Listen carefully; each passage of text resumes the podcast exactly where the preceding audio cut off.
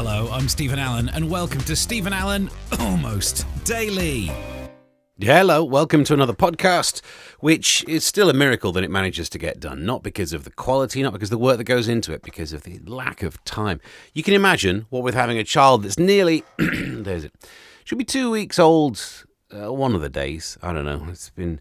Did I explain this actually? Maybe we should have done this on the radio. But um, so I've got a nearly two year old and a newborn, and the way that we've dished out some of the chores means obviously look it's so it's fair that both of us are very sleep deprived. That's the way it goes right? It would be unfair if it were all on my partner. So there are some gaps where there's one night where um i was waking up to do the feeds and then she wouldn't sleep not my partner she was asleep but the baby so she was lying on me and i couldn't sleep because of my bad back and then i finally it was my turn to sleep but our son woke up so i had to go and deal with him and then our flipping car alarm's been going off I had to take it in because one of the sensors is playing up. But just as I was about to get some sleep, that mother beep uh, went off as well. So you could imagine sometimes I've been somewhat um, troubled by the fatigue.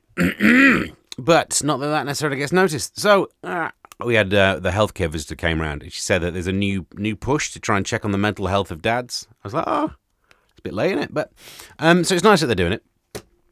Meanwhile, um, my outlet is doing a radio show, which I have to squeeze into the smallest amount of time possible, and that's that's how you enjoy something. They always say if you want to, what's the word? Not savor.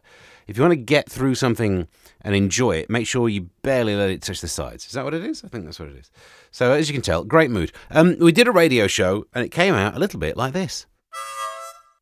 We still have many news stories to talk about. Joe Biden gets a mention, sewage gets a mention, not the same story, that's rude. Uh, Kerridge, you know that Kerridge bloke who cooks and stuff. I think we've moaned about him charging £170 for a steak. Although, give it about another three weeks of inflation and that'll be a normal price. So, more on that later. We like to keep you up to date with all the various types of news, the actual news, and also entertainment news. For more on that category, we're joined by a man who knows what he's talking about. It's my friend Larry. Hello. Hey, Stevie. Larry, what have you got for us this time? Guy Ritchie used to be married to Madonna, you know. He's on a new diet. Oh, me too. Okay, Stevie, I mean, Guy Ritchie is on a new diet that works. Ouch. Oh, you'll cheer up when you get your chocolate after the show. All right, let's move on. That was fun, though. Uh, but Guy Ritchie, he used to be married to Madonna, you know. He's on the caveman diet. I've heard of that. Seems like a faff having to source all of that mammoth meat. No, Stevie, it just means he eats a lot of meat and no veg.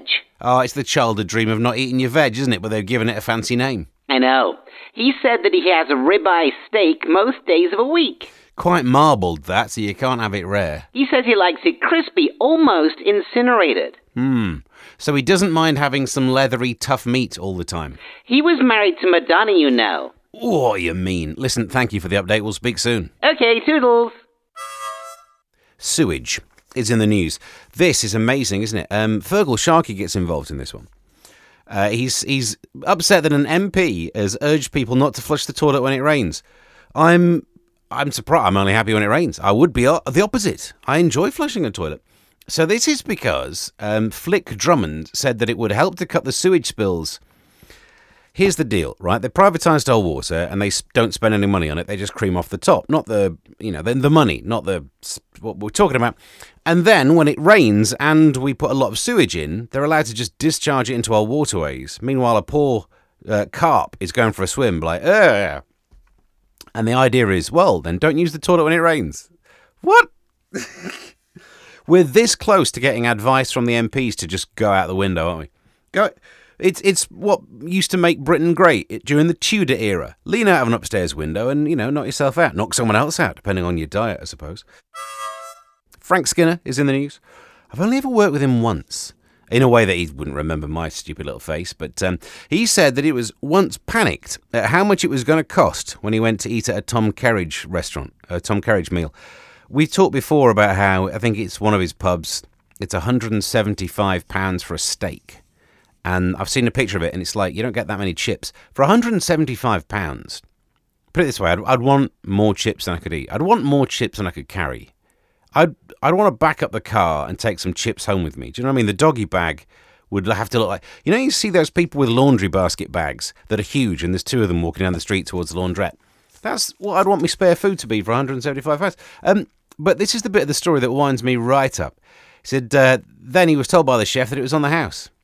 That is one of the most humble, braggy sentences I've ever seen. And in the story, he's saying, like, oh, I didn't enjoy the food. I was so worried.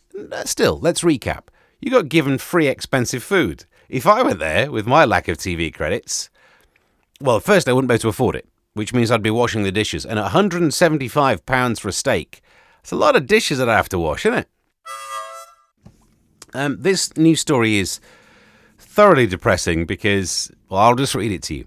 Nugget sales have dipped as anti-war protests uh, protesters are boycotting McDonald's. The Golden Arches bosses say that they've seen a slump in the sales of nuggets, chicken nugs, uh, because there's some political thing. And I just, without getting into the actual discussion, isn't it depressing that as a society we tend to get fatter and fatter and fatter, and more on my diet later actually, but we get fatter and fatter and fatter and fatter, and nothing can stop us eating fast food until the Middle East gets involved. Should I be, if ever there's an issue that can make people fall out, even with food that they enjoy, unbelievable. Not good, believable, but unbelievable. Oh, this is awkward. Joe Biden, running for president, I say running, you know what I mean. Muddled President Joe Biden was mocked across France for confusing Emmanuel Macron with Francois Mitterrand, who's been dead for 28 years. Do you know what I mean? I mean, Biden's got something in common with one of them. Um, he uh, he also got France and uh, Germany mixed up. That one's worse, isn't it? Because to be fair, getting confused between Emmanuel Macron and Francois Mitterrand, look, anyone could do that. Do you remember the good old days when when our prime minister was Boris Johnson? He could have said Johnny Foreigner and got away with it. Because that's how vague he could have been about names. Uh, Frenchman, uh, you know, Claude, and would have got away with it. Back in the day, Boris Johnson made Peppa Pig noises, and that was normal, apparently. So I don't think we should necessarily be judging Joe Biden. No, we should, of course we should. Yeah, let's just carry on judging Joe Biden. Superstitions are in the news. Where's this story gone? Here it is. Um, superstitious Brits adopt lucky rituals before big life events, such as job interviews, moving house, or travelling. I'm a weird one when it comes to supersti- superstitions because I'm not religious, and yet somehow I've had exes who will say, "You're not religious, Steve. Why are you knocking on wood all the time?" It costs me nothing. Do you know what I mean? Just going is nothing. Giving up my Sunday mornings bigger. So it's interesting how I made that decision. But two thirds of UK adults believe in practices that will bring them good fortune. This is according to research by the Premier Inn. If you're hanging around a Premier Inn willing to do a survey, I don't think that much good fortune's landed in your lap. You you need to update your rituals thank you to I think it was Dan who sent this. I've not kept the tweet available to me because I printed out the little actual the story. But um, he sent me a message saying, "Here's a new story for you because I know how you like doing." Was it gratuitous impressions? He said. Um, I don't know what you mean. Alan Carr has revealed that he was terrified when Carol Vorderman flew him in a plane because she was controlling it with an app. Firstly, I'm against that. People are on apps all the time and they don't always work. You know, sometimes you have to restart the app. If someone is sending a tweet and they say, oh, it's crashed, that's bad enough. If someone's flying a plane and they say the same. And I managed to do all of that, Dan, without going, oh, hello, I'm Alan Carr. Don't use your app. Oh. So I don't know what you mean about gratuitous impressions, honestly. I don't know if I've mentioned, but I've recently had a newborn child, so yeah, I do go on about it a lot. It makes her tax deductible, and her clothes are quite expensive. But this is in the news. Over 100, no, over 1,300 people turned up to A&E last year complaining of severe insomnia. Medics are saying, um, don't do that. Don't go to A&E with insomnia. Call 111. It's not as if you can't afford the time to wait on hold. Do you know what I mean? And I take their point, but I'll tell you what. As a new parent, there is nothing more annoying than hearing someone complain that they can't get to sleep. Yeah, I mean, I suppose neither can I. I, I had to fill in a, a questionnaire that the health authority give to dads now about our mental health, and it was, "Have you had trouble sleeping?" I mean, yeah, I have. I wouldn't have done if it weren't for other people. The it's difficult to answer that one, isn't it? Could you sleep? Yes, on the right now. Uh, can I sleep? Because people keep saying it's your turn, Steve. It's difficult to know if I mean it's not insomnia, is it? But it's still annoying. There's a darts story. Um, this is darts ace Stephen Bunting says that getting hypnotized has help, helped him uh, hit the bullseye again.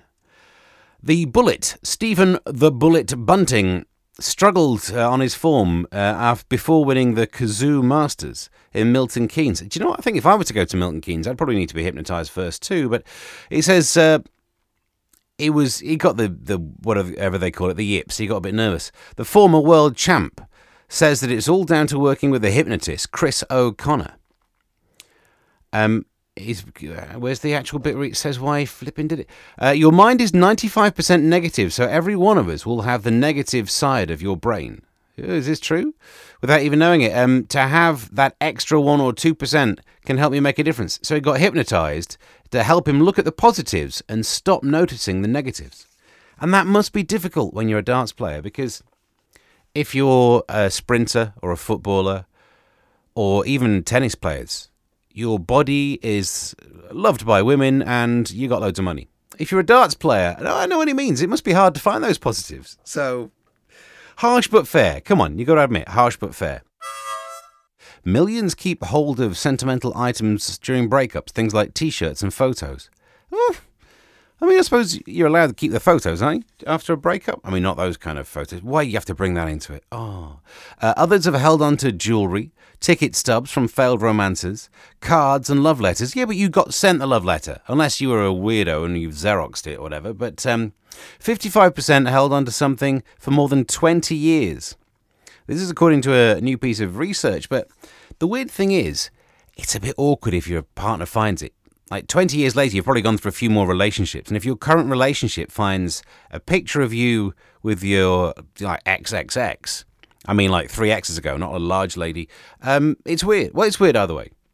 The, where did we get to on this story? That really got away from me. I'm not quite sure why we're not talking about partners anymore. But anyway, that was fun a quick hit on this news story, which we could take seriously and not do a joke about. But no, we're going to do an old joke about it, definitely. Uh, a woman, it's in the newspapers, a woman shared her bed with her husband's uh, mummified body for four years. Uh, Russian Svetlana, she's 50. And uh, she she slept next to his mummified body for um for for four years. Now you could be serious about that and look at the mental health implications, or you could say apparently the love life was the same, but the the lawn did uh, suffer. And that's the, the old joke that I think we all needed right there. I think we don't need to worry about aliens getting wind of the fact that I'm talking about this. A woman claims that she was once an ancient Egyptian alien.